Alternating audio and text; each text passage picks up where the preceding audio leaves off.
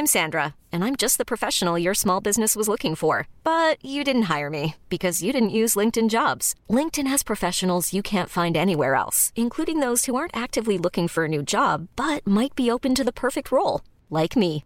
In a given month, over 70% of LinkedIn users don't visit other leading job sites. So if you're not looking on LinkedIn, you'll miss out on great candidates like Sandra. Start hiring professionals like a professional. Post your free job on linkedin.com/achieve today.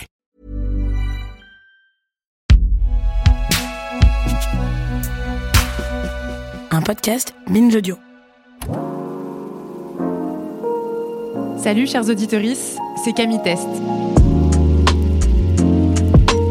Alors que je prononce ces mots, l'hiver approche, j'ai froid, j'ai envie de soleil et j'ai la flemme de tout.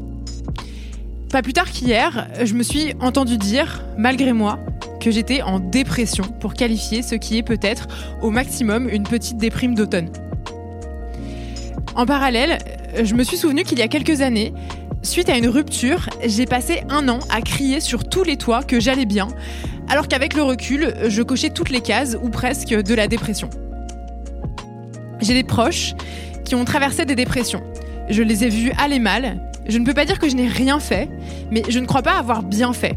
Par exemple, je me rappelle avoir suggéré à un ami de manger un peu plus de légumes et d'aller courir de temps en temps, en sous-entendant que ça suffirait sans doute. Il y a aussi des gens que j'ai arrêté de voir parce qu'ils allaient trop mal et qu'outre le fait que ça me plombait complètement, je me sentais impuissante, inutile et ça je ne le supportais pas. Je trouve qu'en tant que société, alors que la dépression touchera, selon l'INSERM, une personne sur cinq dans sa vie, on est vraiment nul pour appréhender cette maladie.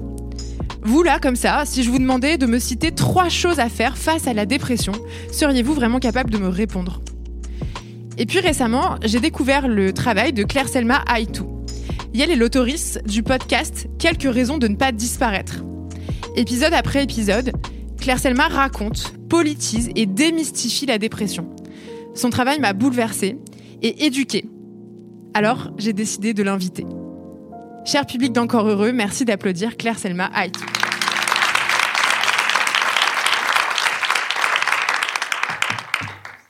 Bonsoir. Bonsoir Camille. Claire Selma, tu réalises et tu écris des podcasts et de la poésie. Euh, ton premier recueil de poésie, publié aux éditions 10 pages au carré, s'appelle Il faut tomber d'une comète pour connaître la solitude. Et quelques raisons de ne pas disparaître, ton podcast, c'est un, podcast en 9 épisodes. 7 euh, sont déjà sortis à l'heure où on parle. Euh, ma question est pourquoi tu t'es lancée dans ce podcast? Ce podcast, il part d'abord d'une expérience vécue, qui est celui de la dépression, on l'aura compris. Euh, et je l'ai fait euh, après euh, une grosse période de, dépression. Et je l'ai fait pour plusieurs raisons. Je l'ai fait d'abord parce que moi, quand ça m'est arrivé, bah, un peu comme toi, je n'ai pas compris en fait ce qui m'arrivait. Parce que ce qui m'arrivait ne correspondait pas avec les idées préconçues que j'avais sur la dépression. J'avais pas du tout l'impression de cocher les cases de, de ce que c'est qu'une dépression. Et donc, je me suis dit, OK, là, il y a un manque de représentation, mais il y a un manque de contenu aussi qui permet d'expliquer ce que c'est la dépression en 2023. Et je l'ai fait sous forme de podcast parce que je voulais qu'une personne en situation de dépression puisse l'écouter. Et je sais que moi, quand j'étais en dépression, je ne lisais pas. Euh, regarder euh, même euh, des documentaires audiovisuels, c'était extrêmement difficile. Et la seule chose qui me restait, c'était la radio. Et donc c'est pour ça que j'ai voulu utiliser ce médium-là en particulier. Donc ce podcast, il existe euh, pour les personnes qui sont confrontées à de la dépression et aussi euh, pour des personnes qui ont des personnes en dépression autour euh, d'elles, j'imagine? Oui, oui, tout à fait. C'était important pour moi de m'adresser à un public relativement large. et c'est vrai que celles et ceux à qui je m'adresse, c'est les proches et les personnes en situation de dépression en premier, en premier lieu. Alors, c'est un podcast qui a gagné un prix euh, récemment au Paris Podcast Festival, qui est très beau, qui est euh, très bien mixé. La musique est vraiment incroyable, très euh, planante. Est-ce que c'était important pour toi d'en faire un bel objet, outre les informations à l'intérieur? Oui, oui, tout à fait. Pour moi, il fallait que ce soit un objet doux. Encore une fois, pour qu'une personne en situation de dépression puisse l'écouter. Donc pas quelque chose de hyper speed, quelque chose d'assez enveloppant. Et ensuite, moi, j'ai eu la chance de ne pas faire ce podcast seul. Je l'ai fait accompagné d'un studio qui s'appelle euh, La Clameur. Et euh, j'ai eu donc avec moi euh, une personne qui a fait le mixage, Marie-Lou, et une personne qui a fait la musique, Lilith. et c'était important aussi de rappeler que ça a été une expérience également collective. Et il est beau parce qu'il y a eu un collectif avec moi. Alors dans ce podcast, il y a plein d'outils. On va en, mettre en valeur certains pendant euh, cette heure, même si évidemment j'encourage euh, euh, écouter ton podcast en entier parce que je pense vraiment que c'est d'utilité publique. Pour continuer cette conversation, je vais inviter Daniel Batoula à nous rejoindre. Bonsoir Camille, bonsoir Claire Selma. Euh, Daniel, tu es psychiatre clinicien, même si j'espère que euh, maintenant les habitués d'Encore Heureux te connaissent. Euh, j'imagine que la dépression, ça fait partie du gros de tes activités en tant que psychiatre. Alors effectivement, hein, comme tu l'as rappelé, une personne sur cinq va faire une dépression au cours de sa vie. Donc, vous avez des proches qui ont fait des dépressions, vous ferez des dépressions, vous avez fait des dépressions, et c'est quelque chose qui arrive très fréquemment et c'est un public qui constitue énormément de personnes qu'on voit en soins. Claire Selma, tu euh, commences ton podcast en disant euh, Je suis fatiguée, très fatiguée. Est-ce que c'est la fatigue qui t'a mise sur la voie de la dépression? En partie. J'ai voulu commencer par ça parce que pour moi, bah, on parlait des représentations de la dépression. Pour moi, on était en dépression quand on était très très très très triste. Or, moi, j'étais pas très très très très triste. Par contre, euh, je n'arrivais pas à me lever le matin, j'arrivais pas à faire les activités qui habituellement me procuraient du plaisir. Euh, et du coup, j'ai voulu partir de ce point de départ-là, qui est la fatigue. C'est aussi une petite référence à un des livres majeurs qui a été écrit sur la dépression, qui s'appelle La fatigue d'être soi, d'Alain Ehrenberg. Euh, il y a plein de critiques euh, sur ce bouquin, mais j'ai trouvé que cette image-là, elle était très belle et, très parlante. Et oui, j'ai voulu commencer sur cette espèce de de bouillie en fait dans laquelle on se retrouve quand on est en dépression, qui est très difficile à, nommer, dont on comprend mal les contours, et en fait d'expliquer que ce flou là, cette espèce de fatigue là collante, ben, en fait c'est ça le premier indice qui peut nous mettre sur la piste de ok est-ce que c'est une dépression ou est-ce que ça, ça n'en est pas? Daniel, quels peuvent être euh, les autres symptômes de la dépression? Comment on sait? Comment on diagnostique une dépression? Alors d'un point de vue médical, on a une espèce de gros dictionnaire des maladies où on apprend à détecter différentes pathologies, différents syndromes. Syndrome, c'est un ensemble de symptômes, donc il faut qu'il y ait plusieurs symptômes ensemble pour dire qu'il y a cette maladie ou ce trouble-là qui est actuellement en cours. Dans une dépression, on a les deux grands symptômes qui doivent être présents, l'un ou l'autre, qui sont le premier la tristesse.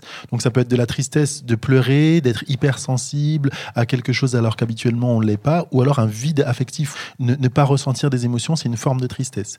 L'autre euh, qu'on recherche en tant que psychiatre ou que vous pouvez rechercher chez vous euh, quand euh, il y a des épisodes dépressifs, c'est ce qu'on appelle l'anédonie. L'anédonie, c'est l'absence de plaisir dans des activités qui habituellement nous font plaisir. Si euh, jouer à la console, manger ou voir des amis, c'est quelque chose qui vous fait plaisir habituellement et que vous le faites, ça vous procure quasiment plus rien. Il n'y a plus ce sentiment-là. Ça, c'est un des signes d'alerte de la dépression. À côté de ça, il y a d'autres symptômes qui se surajoutent, comme des troubles euh, alimentaires. On mange plus euh, ou on mange moins, selon un petit peu les cas. Euh, il y a des troubles du sommeil aussi, avec des difficultés d'endormissement. Parfois, il peut y avoir des réveils nocturnes, donc on se réveille plusieurs fois pendant la nuit sans comprendre pourquoi. Il y a aussi quelque chose qui alerte assez facilement, c'est ce qu'on appelle des réveils précoces. Vous vous réveillez avant votre réveil, mais vous vous réveillez euh, longtemps avant. Donc euh, vers 5 heures du matin, on se réveille, on n'arrive plus à se rendormir. Donc ça, c'est aussi un signe de dépression. Dans les symptômes, il y a aussi les idées suicidaires. Donc les idées suicidaires, c'est un symptôme de la dépression. C'est important d'en parler, c'est important de le dire que ça fait partie de la dépression. C'est pas vous qui dites ah j'ai des idées suicidaires comme ça qui viennent automatiquement. Ça fait partie de la dépression. Quand une personne entre en dépression, elle peut avoir ce symptôme-là. Donc c'est important d'en parler, c'est important de dire oui j'ai des idées suicidaires plus ou moins scénarisé et ainsi de suite, et de pouvoir euh, alerter les proches, alerter des, personnes, avoir des numéros à, appeler. Donc voilà les gros symptômes pour euh, caractériser une dépression.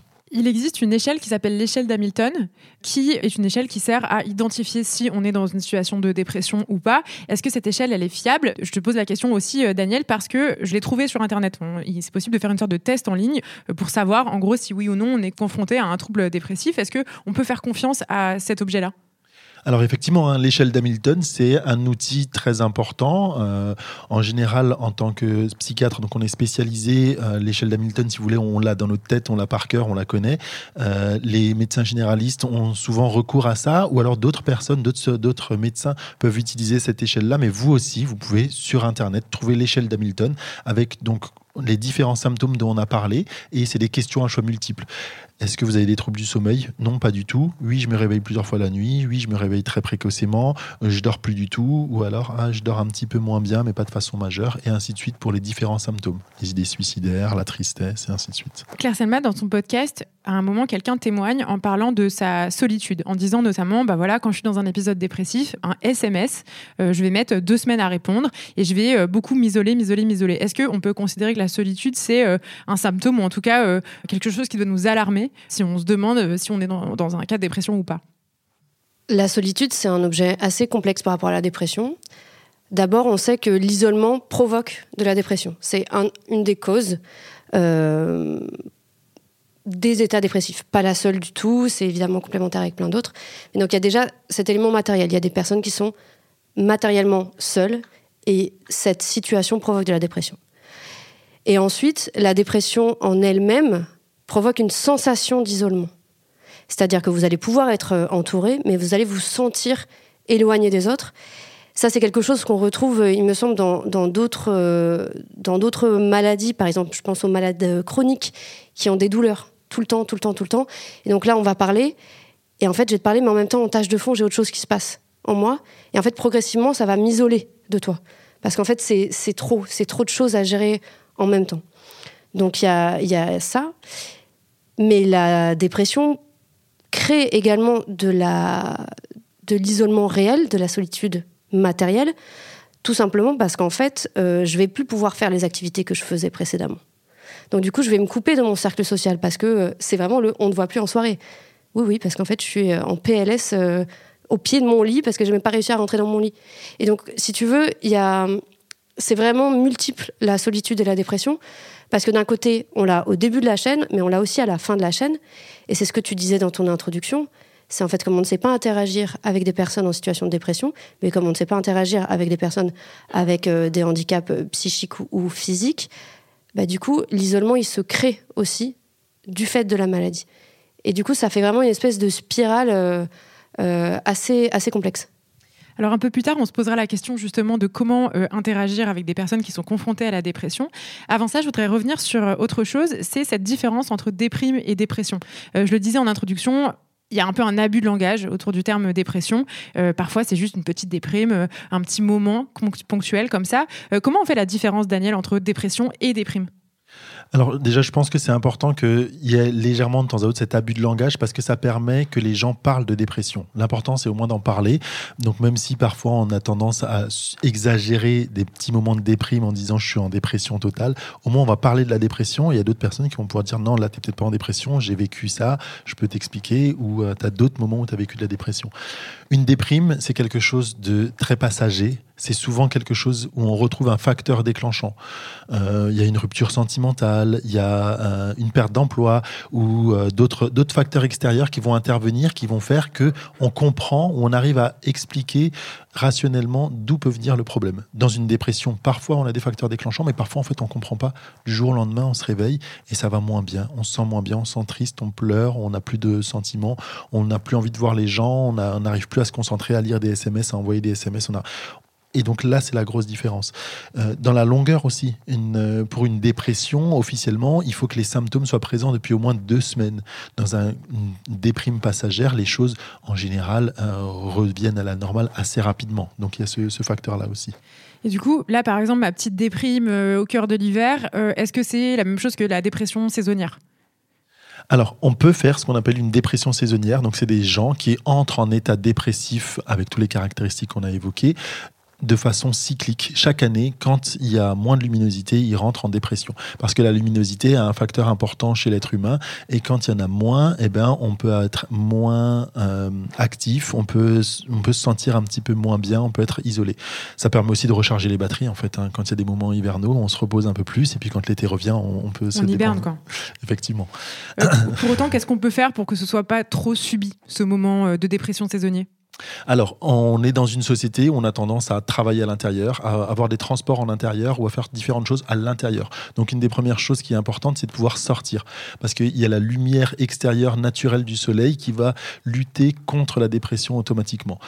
Donc ça, c'est un des premiers facteurs qu'on peut faire. Euh, en psychiatrie, il existe aussi ce qu'on appelle la luminothérapie, où des personnes qui sont sujettes à des dépressions vont avoir une lumière spécifique chez eux, artificielle, qui va leur procurer une sensation de lumière euh, naturelle, et ça va les aider un petit peu à aller mieux. Alors, ne faites pas ça euh, juste pour ne pas sortir. Sortez, c'est quand même mieux. Parce qu'en plus, vous respirez de l'air correct. Est-ce que ça marche, les petites lunettes, euh, les luminettes là qu'on achète pour avoir de la lumière, euh, un peu fausse lumière du jour pour, pour être un peu moins en bas de chez soi l'hiver? Alors effectivement, il faut toujours voir où est-ce que vous achetez ça. Hein. Si vous achetez ça sur certains sites dont je ne citerai pas le nom de bas de gamme, ben non. mais par contre, ça peut vraiment fonctionner chez des personnes qui sont sujettes à des dépressions saisonnières de façon récurrente. C'est quelque chose qui a été mis en place, qui a été créé justement pour ça. Alors tout à l'heure, on évoquait euh, la tristesse. Euh, est-ce que être triste, c'est forcément être en dépression? Non, effectivement, euh, pour une maladie, donc un, syndrome, il faut qu'il y ait un ensemble de symptômes. On a le droit d'être triste. C'est une émotion naturelle, donc c'est important de pouvoir exprimer sa tristesse. Si en plus d'être triste, vous avez du mal à vous concentrer, vous avez du mal à manger, vous avez du mal à dormir, là, vous cochez de plus en plus de cases d'une dépression. Mais on peut tout à fait être triste à différents moments de notre journée, de notre vie ou de différents moments de je voudrais m'écarter un, instant du sujet. Euh, sur la question de la tristesse, on a reçu un, témoignage qui euh, m'a euh, vraiment ému parce que je trouve que ça dit beaucoup de comment est-ce que dans notre société on ne sait pas gérer notre tristesse, on ne sait pas être triste et à quel point ça pourrait nous aider en réalité. On écoute. Grâce à la thérapie, j'ai compris qu'en réalité je ne savais pas comment être triste, tout simplement. Qu'il fallait que j'apprenne à pleurer et à me mettre en boule dans mon lit quand ça ne va pas accepter et vivre mes émotions plutôt que de les enfouir et qu'elles ressortent de manière complètement inadaptée. Aujourd'hui, je suis sur la voie de la guérison et je n'ai jamais autant pleuré. Alors, est-ce qu'il euh, y a euh, quelque chose d'intéressant dans le fait euh, d'apprivoiser sa tristesse? Daniel Effectivement, en général, euh, les choses sont très genrées dans notre monde et les hommes n'ont pas été éduqués à exprimer leur tristesse, à pleurer en public ou à exprimer qu'il y a des choses qui vont mal. Mais exprimer sa tristesse dans le monde dans lequel on est, c'est un aveu de faiblesse. Or, on est dans un monde où il faut être performant, il faut être fort, il faut réussir à chaque fois tout ce que vous entreprenez. Il faut être parfait. Euh, non, en fait, vous avez le droit de louper, vous avez le droit d'échouer, vous avez le droit de pleurer. Si vous vous permettez de pleurer, vous vous permettez d'être plus triste, les interlocuteurs en face, ils vont se dire aussi ah, cette personne-là, euh, qui me semblait extraordinaire, elle va moins bien, elle est triste. Donc moi aussi, j'ai le droit d'exprimer la tristesse. Exprimer sa tristesse, ça nous permet à nous de sortir les émotions et d'évacuer certaines choses. Ça permet à l'entourage de se dire, la personne va mal, on va un peu plus prendre soin d'elle. Et ça permet également à l'entourage de sentir une légitimité à exprimer eux-mêmes leur tristesse. Claire Selmat, dans ton podcast, euh, il y a quelque chose qui m'a beaucoup frappé, c'est que euh, tu évoques, euh, notamment dans un épisode, le fait que les symptômes de la dépression, c'est pas toujours, c'est pas les mêmes pour tout le monde. On parlait de division genrée. en réalité, en fonction des genres, mais pas que, la, la, dépression, elle peut se traduire différemment. On écoute. On m'a diagnostiqué une dépression chronique en 2022. Ça m'a surpris car je pensais qu'être dépressif, c'était être triste. Or, je me voyais pas comme quelqu'un de triste, au contraire. Je faisais énormément la fête, j'adorais rencontrer de nouvelles personnes et remplir ma vie de nouvelles expériences très intenses. Mais j'avais un tempérament très irritable, voire parfois agressif. Chaque fois que je me sentais rejeté ou en échec, je pouvais sombrer dans un désespoir profond qui se traduisait bien souvent par de la colère et l'abus de substances comme le cannabis, l'alcool, qui renforçait encore cette colère et faisait surgir de moi une violence qui, plus d'une fois, ont failli briser des relations très importantes. Claire Selmat, c'est quelque chose qui t'a étonné, euh, le fait qu'en fait la dépression, ça se traduit pas forcément par ces symptômes qu'on a euh, euh, évoqués au début de l'épisode? Moi, ça m'a étonné justement parce que je ne correspondais pas au, à exactement la discussion qu'on a là tout à l'heure. Moi, je n'étais pas triste. Et pour moi, la dépression relevait presque du registre des émotions. Donc c'est pour ça que je vous écoutais, je trouve ça hyper intéressant parce que on ramène en fait la dépression à de l'émotion. Or, ce n'est pas de l'émotion. C'est du psychique, mais ce n'est pas de l'émotion. Et c'est ça tout, tout l'enjeu et toute, la, toute la, la, bascule un peu intellectuelle qu'il faut faire et qui est faite du coup euh, présentement.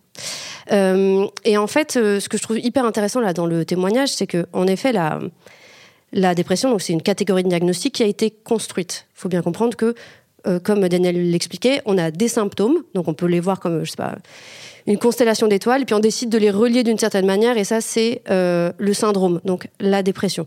Et donc on dit, bah voilà, il y a cet élément, cet élément, cet élément, cet élément. Cet ensemble de points forme une figure qu'on appelle euh, la dépression.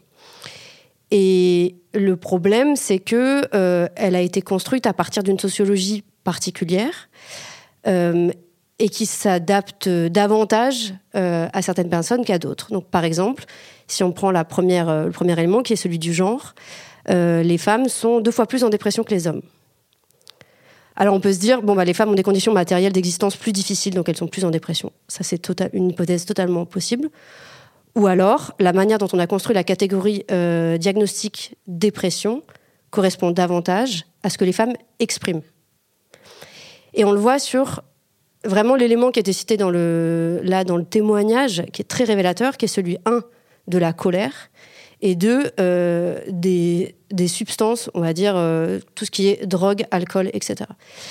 Et en fait, euh, là, l'évolution des catégories diagnostiques, enfin, toute la recherche qui est faite actuellement, nous montre qu'en fait, la colère, les prises de risques et les prises de drogue peuvent être, je dis bien peuvent, pas tout le temps, mais faire partie, en fait, euh, de comportements dépressifs.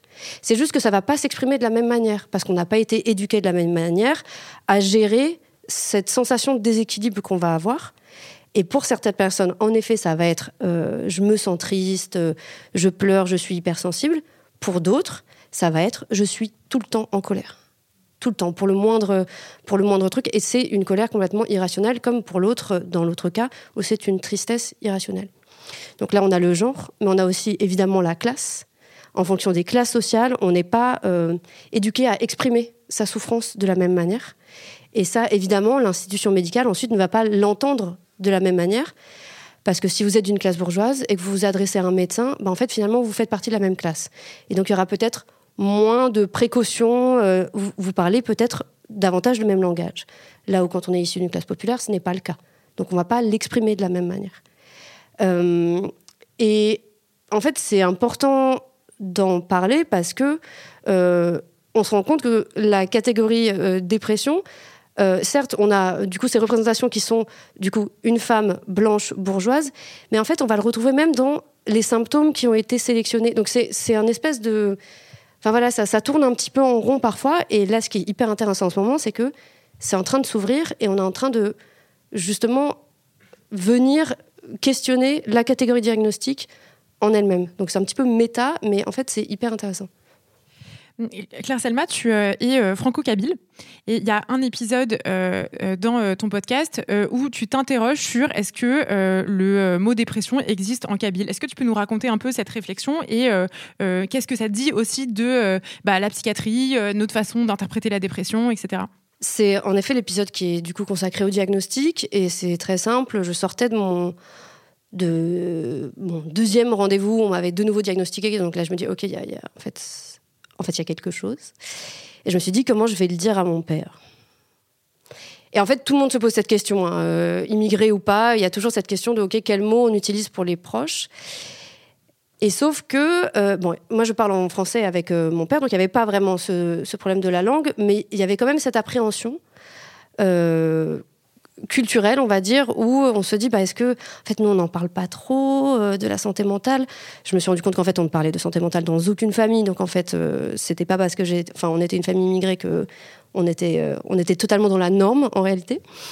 Mais en fait c'est, pour moi c'était illustratif d'un d'un point qui est hyper important dans la psychiatrie euh, et dans la médecine et dans la psychologie, euh, c'est l'histoire coloniale de la psychiatrie. En fait, je me suis servi de ça comme un, fil conducteur pour venir questionner ça, parce que euh, quand on lit Freud, bah, c'est hyper colonial. C'est-à-dire que Freud écrit vraiment noir sur blanc, le barbare n'a pas de peine à se porter, alors que pour le civilisé, c'est une lourde tâche.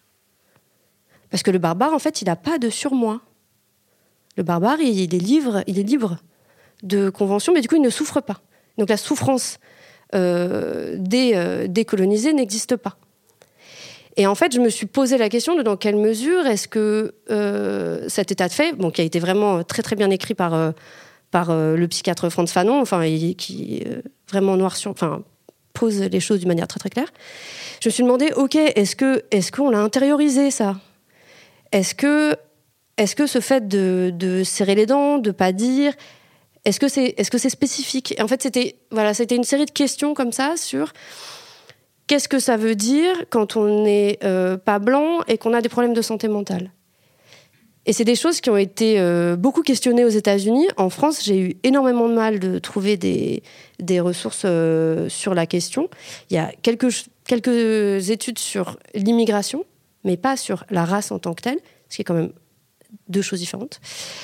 Et aux États-Unis, par exemple, euh, il y a le, chercheur Metzel qui a montré que il y, avait, il y a eu un déplacement dans les catégories diagnostiques entre la schizophrénie et la dépression où dans les années, euh, on va dire, 30-40, euh, c'était surtout les femmes blanches qui étaient euh, diagnostiquées schizophrènes.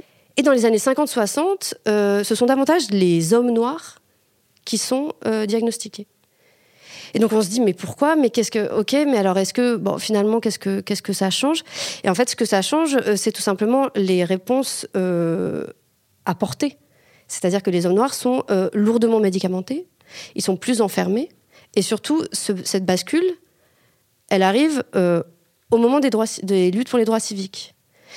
Et donc, ce que je voulais dire par là, c'est que euh, les catégories euh, diagnostiques, elles ne sont pas neutres, elles sont le fruit d'une histoire.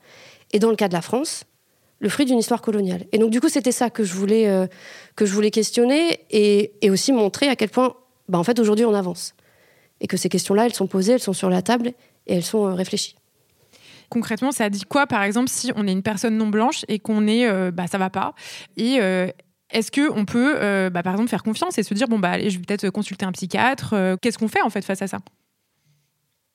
Moi, là, du coup, je vais parler d'un témoignage qui est dans l'épisode sur le travail, qui est celui de Marie Da Silva, qui est coach.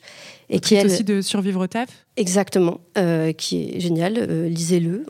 et en fait, elle, elle explique que bah, du coup, elle ne trouve pas de ressources euh, au moment où elle est en dépression. Elle, elle ne trouve pas. Euh, et moi, j'ai l'impression que c'est en train de changer. Euh, que justement, la question, elle est, elle est, elle est posée. Et elle n'est pas posée seulement sous l'angle Ah, bah, tu es une personne euh, Kabyle trouve un psy Kabyle. Non, c'est pas du tout. On n'est pas du tout là-dedans. On est sur comment est-ce qu'on problématise euh, des, des, euh, des, questions plus, enfin, plus complexes et comment est-ce qu'en face on a quelqu'un qui arrive à les problématiser avec nous et qui a finalement la culture ou la curiosité d'aller se former et d'aller questionner ces, ces éléments-là. Aujourd'hui, on trouve euh, en ligne un certain nombre de ressources, par exemple des numéros de psychiatres, de psy, de psychologues, psychologues euh, cliniciens, cliniciennes, etc., euh, qui sont un peu plus formés à ces enjeux. Est-ce que c'est en ce sens que tu dis que ça évolue? Oui, et puis je pense que en tant que soigné, notre regard évolue. On n'ose plus arrêter un suivi parce que la personne ne nous convient pas on peut parler d'agency un petit peu, c'est-à-dire qu'on on reprend un peu plus. En fait, on se met peut-être un peu moins dans une position à dire bon bah tout ce que dit euh, le médecin c'est juste et c'est bien et c'est pertinent. Je dis un peu parce que cette euh, relation verticale elle existe toujours et parfois elle est nécessaire. Euh, mais c'est en ce sens-là que j'ai l'impression que oui ça évolue que on en... en tout cas la question est davantage posée. Je ne sais pas si les solutions sont davantage là, en tout cas, la question est davantage posée. Alors, tu parles d'agency, donc euh, c'est-à-dire cette idée qu'on serait euh, davantage des sujets que des objets, on serait moins des objets de soins, mais des sujets actifs dans, euh, dans notre parcours de soins. c'est un, sujet que tu abordes aussi quand tu parles du diagnostic, de l'importance de peut-être de poser un diagnostic sur la dépression, mais aussi de se réapproprier son diagnostic. Est-ce que tu peux nous expliquer un peu ce que tu entends par là, l'idée de se réapproprier son diagnostic? En fait, derrière un diagnostic, il y a plusieurs choses. Euh, mais d'abord, il y a un stigmate. C'est-à-dire que c'est pas agréable en fait de recevoir un diagnostic en psychiatrie, quel qu'il soit. il y a un petit moment douloureux quand même, on va va pas se mentir. et ce stigmate, d'abord, il ne il vient pas de rien. C'est-à-dire que c'est pas une honte de soi ou bien on n'est pas assez déconstruit. Non, il vient du fait que bah, il y a des discriminations à l'embauche pour les personnes qui ont des, des handicaps psychiques ou physiques. Euh, concrètement, euh, si vous voulez euh, acheter un bien et faire un prêt, vous avez un questionnaire médical. Et dans ce questionnaire médical, il y a les maladies psychiatriques. Et ce, que ça implique très concrètement, c'est vous allez payer beaucoup plus cher votre assurance. C'est pareil pour les personnes qui ont eu des cancers. C'est pareil. Enfin voilà, c'est donc derrière cette stigmatisation. Donc stigmatisation, c'est une mise à l'écart. Euh, c'est pas que personnel, c'est aussi voilà la société autour qui est construite de manière stigmatisante. Et ensuite, une fois que le diagnostic il est posé, ça nous permet d'accéder à des soins, à des arrêts maladie, etc. Et ça, donne des droits. C'est ce que... Exactement. Et, ça, c'est un des points qui peut être parfois euh, presque oublié dans la conversation parce qu'on se concentre sur la stigmatisation, ce qui est hyper important. Euh, mais en fait, mine de rien, euh, grâce à ce petit papier signé par le psychiatre, ben, vous allez pouvoir prendre trois mois d'arrêt et trois mois d'arrêt, ben en fait, euh, peut-être que ça va vous suffire pour vous remettre sur pied. Euh, c'est aussi des droits à un aménagement du poste de travail.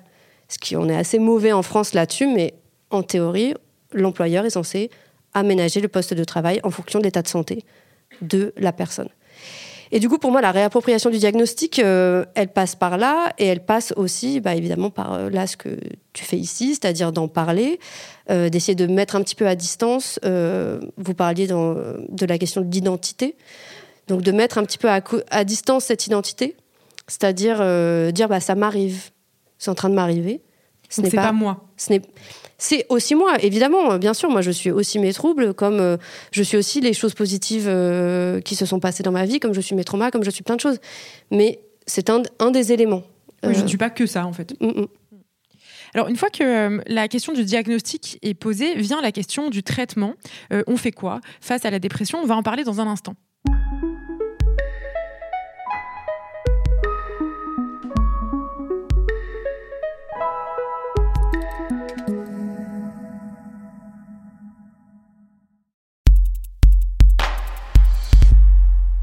De retour euh, dans Encore Heureux, je suis avec le psychiatre Daniel Batoula et euh, Claire Selma Aitou, autrice du podcast Quelques raisons de ne pas disparaître. Euh, dans cet épisode, on s'éduque sur la dépression.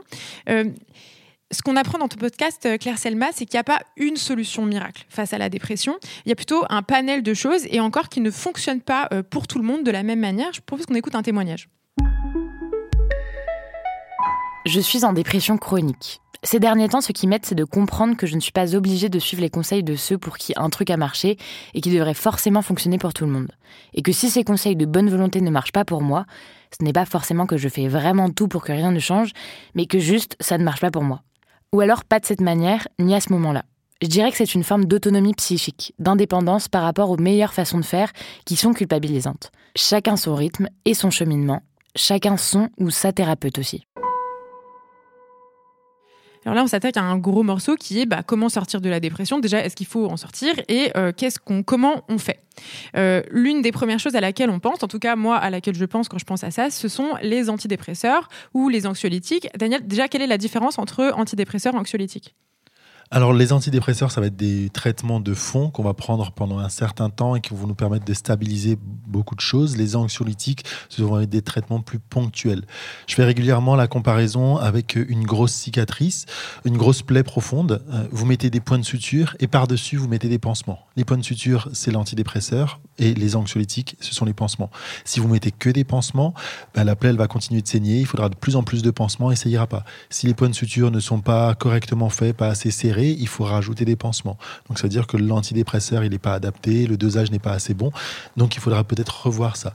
Donc ça, c'est les, deux choses. Et une fois que les points de suture sont correctement faits, on a moins, de moins en moins besoin de pansements. Donc les anxiolytiques, on en a besoin plus au départ et ensuite on les diminue au fur et à mesure. Et euh, des points de suture, au bout d'un moment donné, ça s'enlève. Donc un traitement antidépresseur, au bout d'un moment donné, quand les choses rentrent dans l'ordre et qu'on voit que ça va mieux, on l'arrête. Donc il y a les recommandations internationales hein, qui disent premier épisode dépressif, 6 à 9 mois de traitement antidépresseur. Ça peut paraître long, mais en fait, euh, pour que les choses aillent mieux, pour changer les choses, c'est pas du jour au lendemain, c'est pas en quelques semaines, il faut souvent plusieurs mois. Second épisode dépressif ou des récidives, on garde le traitement antidépresseur pendant un an. Et on réévalue. On réévalue le dosage, on réévalue la nécessité d'un traitement et on n'hésite pas à dire ok, peut-être qu'on va continuer à diminuer, peut-être qu'on va essayer d'arrêter un moment, voir comment est-ce que je peux fonctionner sans ce traitement-là. Est-ce que euh, la, passer par la case antidépresseur, c'est une obligation quand on fait face à une dépression? Alors non, c'est pas une obligation. Dans la dépression, dans la façon dont on l'apprend d'un point de vue psychiatrique, il y a trois types de dépression une dépression légère, une dépression moyenne et une dépression sévère. Dans la dépression sévère, les antidépresseurs sont mis systématiquement en place. Dans la dépression légère, un travail de psychothérapie est largement suffisant. Dans une dépression moyenne, il y a de l'interrogation. C'est un échange ouvert. Donc moi, euh, quand j'ai une, euh, une personne en face de moi euh, chez qui je diagnostique une dépression moyenne, je vais lui exposer ça et je vais lui dire on est face à. Là, il y a un diagnostic de dépression moyenne, il y a des traitements antidépresseurs qui peuvent vous aider. Qu'est-ce que vous, vous avez comme image des traitements médicamenteux? Est-ce que vous auriez envie qu'on mette en place un traitement médicamenteux? Ou est-ce que vous préfériez essayer sans? Parce qu'il y a des gens qui ont des idées préconçues sur les médicaments et qui veulent pas, que je comprends tout à fait. Je leur dis ok, on fait sans les médicaments si vous voulez pas, parce qu'on est dans un stade où on peut se le permettre. Justement, sur ces idées euh, préconçues, je pense que c'est important de s'arrêter une seconde. Euh, il y a, euh, même si ces dernières années, on parle un peu plus, enfin, on, essaye de, de, faire en sorte que la conversation sur les antidépresseurs, elles sont un peu plus détendues, que on, voilà, on dit que c'est un passage, si ce n'est obligé, en tout cas, ça peut être OK. En même temps, il y a beaucoup d'inquiétudes quant notamment aux industries pharmaceutiques et au fait que bah, c'est aussi des industries qui ont un peu intérêt à nous vendre des antidépresseurs. comment tu te situes, toi, Daniel, en tant que psychiatre, par rapport à ça? Alors, il faut savoir que, comme tu viens de le dire, que les médicaments ont été mis en place par des industries pharmaceutiques. Euh, quand il y a des études sur des médicaments, en général, ça demande beaucoup d'argent. Or, le service public n'a pas beaucoup d'argent, donc c'est les industries pharmaceutiques qui peuvent payer des études. Donc il y a des moments où il faut pouvoir prendre du recul par rapport à certaines études qu'on lit, pouvoir les critiquer. On nous apprend maintenant pendant nos études à critiquer des articles, à se dire en fait, euh, bon bah cet article est dans une revue scientifique euh, cotée, mais euh, il vaut rien du tout. Et il faut pouvoir le dire, il faut pouvoir se dire, bah non, on arrive à critiquer des choses qu'on peut lire. et donc dans la mise en place d'un traitement antidépresseur, on nous apprend dans nos études à mettre en place un traitement antidépresseur ou autre. Par contre, on nous apprend pas à enlever un traitement. C'est pas quelque chose qui, est dans la notice. C'est pas c'est pas quelque chose qui est euh, mis en place depuis. Euh, cinq ans, on va dire, hein, mais ça vient tout doucement. On commence à se dire, euh, il y a la déprescription. On, se dit euh, les pathologies c'est pas quelque chose toujours à vie. Des fois c'est fluctuant. Il y a des moments où euh, on a besoin d'un traitement pendant six mois puis on l'arrête pendant deux ans. On voit qu'il y a des symptômes de rechute on le reprend pendant un certain temps puis après on le réarrête et ainsi de suite. On n'est pas obligé d'avoir un traitement tout le temps parce que ben, ça peut nourrir une certaine industrie pharmaceutique effectivement alors Claire Selma, dans ton podcast, euh, tu évoques euh, un sujet euh, assez important qui est la question de l'accès aux soins. accès à un psychiatre, accès à un psychologue, accès à, des soins de santé mentale. En fait, par exemple, si, je sais pas, on travaille en horaire décalé ou si on habite à la campagne extrêmement loin du premier psychiatre ou psy ou n'importe quel autre accompagnement, bah, en fait, il y a de fortes chances qu'on on ait peut-être un retard de diagnostic ou peut-être un suivi plus difficile. Qu'est-ce qu'on fait face à ça? En fait, sur le papier, en France, on a, euh, pour la psychiatrie, on a une organisation territoriale des soins. On a un maillage qui, vraiment, quand on regarde sur le papier, il est vraiment pas mal. C'est-à-dire qu'on a des centres euh, médico-psychologiques euh, accessibles à, on va dire, je parle sous ton contrôle, mais moins d'une heure de voiture, un peu partout sur le territoire. Et ces centres médico-psychologiques sont gratuits. Et ça, c'est important de le rappeler, parce que quand on parle de la thérapie, on dit souvent que la thérapie coûte cher en fait, il y a le public qui existe. Sauf que, et ça tu le sais mieux que moi, euh, Daniel, les CMP sont surchargés. Donc du coup, ils prennent euh, les personnes en situation très très grave, euh, voire les orientent vers les urgences quand c'est vraiment très très grave. et du coup, il y a déjà ce premier problème qui est tout simplement le manque de moyens du service public, qui est là, qui est présent sur le territoire, mais qui en fait n'a pas les moyens de fonctionner correctement et donc du coup qui fait de, enfin qui crée un non-accès aux soins alors que les structures sont existantes. Et ensuite, il y a ce qu'on appelle la médecine de ville, c'est-à-dire le privé. Et là, on est sur un problème euh, d'accès. Euh, il y a aussi un problème euh, géographique parce que On n'a pas des psychiatres en libéral partout. Mais surtout, il y a un problème monétaire. La psychiatrie privée coûte très cher, la psychologie privée également. Et du coup, de fait, ça écarte toute une partie euh, des personnes qui pourraient avoir besoin de soins. Euh, parce qu'en fait, vraiment, enfin, une, séance à, 70-80 euros, bah, vous le faites une fois quoi dans le mois. Vous ne le faites pas toutes les semaines. Sauf qu'en fait, peut-être que vous avez besoin d'un suivi une fois par semaine. Donc ça, c'est un premier point sur, euh, sur l'accès aux soins, avec une mention spéciale pour la médecine du travail qui a complètement disparu et qui pourrait être un système euh, d'alerte euh, sur les cas de souffrance au travail notamment. Et ensuite, quand on parle de soins, en fait, on centre beaucoup sur l'institution médicale et, c'est normal, on parle de médicaments, etc. le soin, on le retrouve aussi dans d'autres types de structures et notamment dans toute la structure amicale autour d'une personne, mais dans les collectifs d'une manière générale, donc que ce soit les collectifs amicaux, les collectifs de travail. Et je trouve que c'est des, endroits qu'on n'investit pas trop d'une manière politique. Euh, enfin, on n'a pas l'impression que l'amitié, c'est un objet politique. Euh, si, quand on parle de soins et de santé mentale, l'amitié, c'est un, objet politique. Et c'est un objet à investir aussi pour... Euh, bah, reprendre un petit peu une partie des soins, pas la partie des soins d'urgence, mais la partie euh, du soin, du, ce qu'on maintenant appelle le care, euh, vraiment plus euh, quotidienne, de présence, etc. Oui, tu évoques par exemple euh, euh, le fait que des groupes d'amis peuvent s'organiser. Par exemple, on a un ami euh, qui est confronté à la dépression, ben, on peut s'organiser pour que chacun, chacune soit une aide potentielle, prendre des contacts avec la famille, enfin voilà, créer une communauté autour de la personne, une communauté de soins. en anglais, on dit community care. L'idée qu'en fait, on est des êtres interdépendants, on a besoin des autres pour aller mieux, les autres ont besoin de nous pour aller mieux, donc on pourrait en fait mettre en place ce genre de choses. Encore faut-il y penser. Bah, surtout déjà, on ne sait pas faire c'est-à-dire que on sait euh, appeler des gens pour euh, sortir, on sait euh, appeler des gens pour aller au ciné, manger chez eux. Prendre soin, en fait, enfin, c'est hyper dur. Enfin, il faut se le dire aussi, c'est très compliqué, c'est un peu awkward, on ne sait pas comment parler aux gens, enfin, c'est pas, pas simple. Et le collectif que j'évoquais dans le podcast, c'est le collectif Psy qui est à Faux-la-Montagne, et qui en fait a fait quelque chose d'assez, que moi je trouve révolutionnaire, qui s'est organisé justement pas seulement euh, autour de cercles d'amis, mais également auprès des commerçants euh, de Faux-la-Montagne, euh, en leur demandant ben, bonjour, est-ce que si une personne est en crise et qu'elle veut pas aller à l'hôpital, qu'elle ça, ça, va, ok, mais en fait elle peut pas rester seule parce qu'elle a des pensées suicidaires. Est-ce qu'elle peut, est-ce qu'elle peut rester dans votre boulangerie? Et le boulanger dit ok. Et du coup, la personne va avoir une présence humaine. Elle n'a pas besoin de plus, en fait. Elle a juste besoin d'une présence humaine. Et, et, ça va lui permettre de progressivement sortir euh, de la crise sans passer euh, par l'institution médicale, soit parce que la personne a, été, a eu euh, un, un, parcours traumatique dans l'institution médicale, soit parce que l'institution médicale est trop loin, trop éloignée de tout ce qu'on a dit.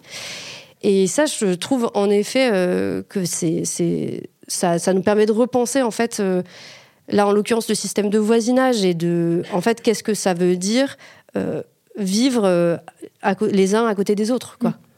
Et justement, quel conseil on peut donner à des personnes qui, comme moi, je le disais en introduction, sont un peu nulles et ne savent pas faire, en gros, ne savent pas gérer une personne qui est confrontée à de la dépression, je ne sais pas quoi dire, voilà. Qu'est-ce qu'on, est-ce qu'il y a, y a un peu des règles de base? Là-dessus, il y a quelqu'un qui s'appelle Lux, L-U-K-Z, qui a écrit une brochure libre d'accès, qui s'appelle Dépression, comment te quitter. Et en fait, il explique comment lui, il aimerait que ses proches lui parlent. Et euh, il témoigne dans le podcast, c'est pour ça que je le cite aussi. Et, il explique aussi comment lui, il essaye de parler aux autres. Et en fait, c'est très compliqué parce qu'évidemment, il n'y a pas de recette euh, miracle. Euh, en revanche, ce qu'il rappelle, c'est le, un, le principe de la présence, c'est-à-dire ne pas, ne pas faire comme s'il ne se passait rien et accepter de recevoir des non-réponses et de revenir quand même. Et ça, c'est dur parce qu'on n'est pas habitué à ça. Euh, on parle beaucoup du ghosting, on dit ah bah la personne ne me répond pas, euh, bon bah tant pis, euh, je lâche l'affaire. Pas lâcher l'affaire en fait. Parce qu'en fait, la, la, personne, elle vous répond pas, ça veut pas dire qu'elle pense pas à vous, ça, ça veut juste dire qu'elle n'arrive pas à vous répondre. C'est impossible pour elle, matériellement, psychiquement, de prendre son téléphone et, comme on le disait, d'écrire un message pour dire je vais pas bien ou même une banalité. En fait, même ça, c'est trop. Donc, du coup, il y a la question vraiment de la présence et de, de, la ténacité, j'ai envie de dire. Il faut être tenace avec les gens en dépression. Et ensuite, la deuxième chose, c'est la question du consentement. Et qui est une question qui est hyper intéressante, je trouve, en psychiatrie. parce qu'on parle beaucoup de ce qu'on appelle les soins sans consentement, c'est-à-dire faire des soins sans le consentement de la personne, c'est-à-dire la personne n'est plus en état de décider pour elle-même. Et dans le cas de la dépression, c'est hyper important parce que on est dans une situation où on va pas prendre des bonnes décisions pour nous. Ça ne veut pas dire pour autant qu'il ne faut pas respecter notre consentement. Et c'est là une frontière assez fine, mais euh, dont, dont, Lux parle très bien et que je trouve euh, hyper importante euh, d'avoir toujours ces deux éléments en tête. De se dire, OK, en fait, la personne là, elle me dit non pour aller faire un tour, mais en fait, elle en a besoin. Peut-être je vais redemander, et puis je vais redemander, et puis je vais redemander, et puis je vais voir en fait dans quelles conditions elle pourrait faire cette chose qui lui ferait du bien. Euh, est-ce qu'il faut qu'on aille, qu'on ait un objectif, qu'on aille d'un point A à un point B? Est-ce qu'il faut euh, qu'on, euh, je sais pas, qu'on prenne le soleil? Est-ce qu'il faut qu'on prenne un café? Voilà, réfléchir un petit peu en termes stratégiques pour respecter la personne dans son intégrité mais en même temps, euh, bah, tout simplement lui permettre d'aller mieux. Il évoque aussi, euh, il me semble, dans, dans ton podcast, euh, le fait que, évidemment, pour les proches, c'est pas simple et que parfois on peut être démuni et qu'il il donne une, une, clé auquel j'aurais jamais pensé, qui est de, si on est confronté par exemple à une, ce qu'on pourrait appeler, est-ce qu'on peut appeler ça une crise suicidaire, qu'en fait les proches peuvent aussi appeler un numéro d'urgence. je rappelle qu'en France, le numéro suicide, c'est 3114, que c'est évidemment pour les personnes qui sont confrontées à ça, mais aussi pour les proches. Et ça être appeler ce numéro et demander OK, là, qu'est-ce que je fais? Et c'est bien de savoir qu'on peut faire ça. Oui, en fait, il y a quelque chose qu'on appelle le coup de l'écoute. C'est-à-dire que quand on parle à une, personne qui va mal, euh, en fait, ça nous coûte à nous. Parce qu'en fait, c'est douloureux de voir une personne qui souffre, d'entendre une personne qui souffre, une personne qu'on aime de surcroît. Et, euh, et du coup, c'est aussi pour ça que ça rend difficile euh, la relation avec une personne en dépression. C'est pas qu'on est égoïste ou quoi, c'est simplement que c'est difficile, c'est douloureux pour nous en tant que proches, là je parle. Et, euh, et du coup, ce, faut, ce dont il faut se souvenir, c'est qu'en fait, il y a des ressources qui sont à disposition. Et le 3114, donc c'est une, une hotline, quoi, une ligne téléphonique qu'on peut appeler. Euh, soit soi-même parce qu'on a des idées suicidaires qui deviennent trop envahissantes, qui deviennent trop précises, et là on se dit ah en fait, euh, là, ça commence à, aller vraiment mal, mais également en tant que proche. C'est-à-dire, et c'est ce que du coup Lux euh, raconte dans, le podcast, bah là, une personne vient de me raconter euh, littéralement son scénario pour se tuer. Bah, en fait, je vais hyper mal. Je ne sais pas comment réagir également. Je ne sais pas quoi faire. Je ne sais pas quoi lui dire. Est-ce qu'il faut que, est-ce, qu'il faut que je l'emmène tout de suite aux urgences? Est-ce qu'il faut que j'appelle ses proches? Et donc, cette euh, hotline-là, donc où il y a des professionnels à, l'autre bout du fil, bah, va pouvoir nous aiguiller. Et je pense que c'est hyper important de se dire que faut pas rester seul avec cet élément-là. Il y a beaucoup, euh, on garde beaucoup le mystère autour de la santé mentale. On a aussi peur de dévoiler des choses que la personne ne voudrait pas. Et donc du coup, demander à la personne, euh, bah, en fait, tu viens de me raconter tout ça, est-ce que je peux en parler à d'autres gens? Parce qu'en fait, c'est lourd pour moi. Et c'est pas insultant pour la personne en face elle sait que c'est lourd ce qu'elle dit. Elle se, rend compte que c'est pas simple quand même euh, d'entendre des mots pareils. Et donc vraiment de pas, que ça fasse pas un espèce de mistigris quoi. Où du coup bah je vais mal, bah tu vas mal, bah tu vas mal. Mais plutôt de se dire ok bah là on est dans cette situation là. Où est-ce qu'on va trouver des ressources? Et les ressources ça peut être les proches, ça peut être euh, dans certains cas les urgences euh, psychiatriques. où justement des professionnels vont pouvoir vous dire ok, ben là, votre ami, ça va vraiment pas. Euh, ou le 3114, qui est du coup euh, anonyme et qui permet aussi cette, euh, mise à distance. Alors, la, place des proches, outre les moments d'urgence, ça peut être aussi de nous aider à sortir quand on est confronté à la dépression de cette, cette, situation où on a un peu un voile noir devant les yeux. je t'ai demandé, Daniel, de nous proposer un exercice un peu en ce sens. Est-ce que tu veux bien nous expliquer? Par ailleurs, je vais inviter Charlotte, la productrice de l'émission Sur scène, qui a décidé de participer à cet exercice. Bonsoir. Alors euh, effectivement, hein, je vous propose en écoutant ce podcast et vous dans le public euh, de euh, prendre complètement un chiffre au hasard qui se situe entre 3 et 11. vous prenez un petit temps, vous réfléchissez à un chiffre totalement au hasard qui vous vient en tête. Euh, une fois que vous avez ce chiffre-là, euh, c'est quelque chose que je fais régulièrement avec euh, les, personnes qui viennent consulter. je vais vous demander, si vous avez choisi le chiffre 7 par exemple, comme Camille, de réfléchir à cette qualité que vous avez. Dans ces sept qualités-là, l'idée, c'est qu'il y a un mélange de qualité physique et un mélange de qualité de caractère. Par exemple, physiquement, moi j'aime bien mes mains, et d'un point de vue de caractère, je trouve que je suis quelqu'un d'assez sociable. Donc ça, c'est pour moi. L'idée, c'est que vous puissiez prendre le temps et de faire cette liste, de noter ces qualités-là que vous avez. Et à côté de ça, l'exercice, la tâche en plus que j'aimerais que vous puissiez faire, c'est de discuter avec des personnes proches autour de vous et de leur demander une qualité que vous avez en insistant bien sur le fait que les personnes ne vous en donnent qu'une seule, parce que euh, quand on est en dépression, on va moins bien, ou quand on est juste euh, humain, des fois on a moins confiance en soi. Quand on nous donne plein de qualités, on a tendance à pas les croire. Si on vous donne qu'une seule qualité, la personne va souvent argumenter et dire bah, j'ai choisi celle-ci parce que, et elle explique pourquoi, et l'impact que ça va avoir chez vous va être complètement différent. Si vous avez plein de qualités, si on vous donne plein de qualités, vous allez dire mais non c'est pas vrai, c'est juste pour l'exercice. Alors que s'il y en a qu'une seule, c'est quelque chose qui va vous toucher différemment. Euh, attention, quand vous faites cet exercice-là, parfois les gens vont vous demander une qualité en retour. Donc il va falloir réfléchir aussi. Donc euh, j'ai proposé à Camille et à Charlotte de pouvoir euh, faire cet exercice-là.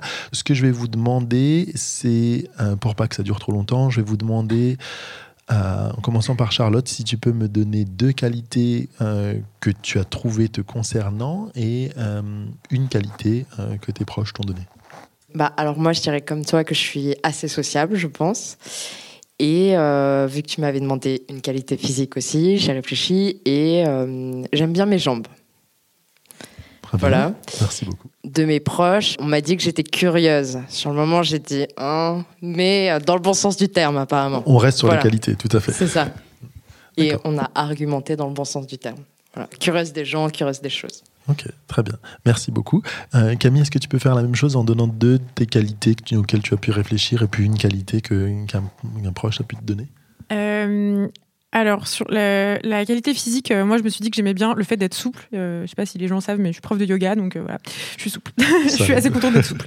et sur la qualité, on va dire, plus de caractère, j'aime bien le fait d'être... J'ai pas vraiment de terme, mais de, de jamais lâcher le morceau. Euh, j'aime bien le fait d'être entêté, voilà. très bien. Et euh, on m'a dit, on m'a euh, évoqué comme qualité le fait que je, je, jugeais pas trop moralement les gens. C'est-à-dire que j'étais, j'avais une un, comment dire, une approche amorale. C'est-à-dire que bah, tu vas me dire un truc dont tu as peut-être un peu honte, bah, je vais être en mode ok, bon bah voilà, qu'est-ce qu'on fait avec ça, mais je vais pas dire ouh c'est mal, c'est pas bien. Voilà.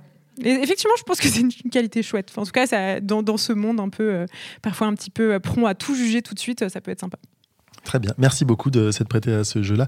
Euh, j'ai tendance à comparer un peu les qualités à des petites graines qui sont dans le sol. Si vous savez pas qu'elles sont là, vous passez à côté, vous marchez dessus, il se passera pas grand chose. Par contre, si vous êtes au courant qu'elles sont là, ces qualités, elles vont se développer, euh, devenir des petites pousses, devenir des grandes plantes, puis des grands arbres quand je vous ai posé ces questions, euh, les qualités que vous avez, elles sont pas là depuis que je vous ai posé ces questions, elles sont là depuis très longtemps. C'est déjà des grandes plantes et des grands arbres, et c'est quelque chose qui est présent depuis un certain temps, à tel point que des personnes autour de vous peuvent également vous donner ces qualités-là. Peut-être qu'il y a des qualités que vous avez trouvées pour vous, qui ont été recroisées avec des choses que des proches vous ont dit.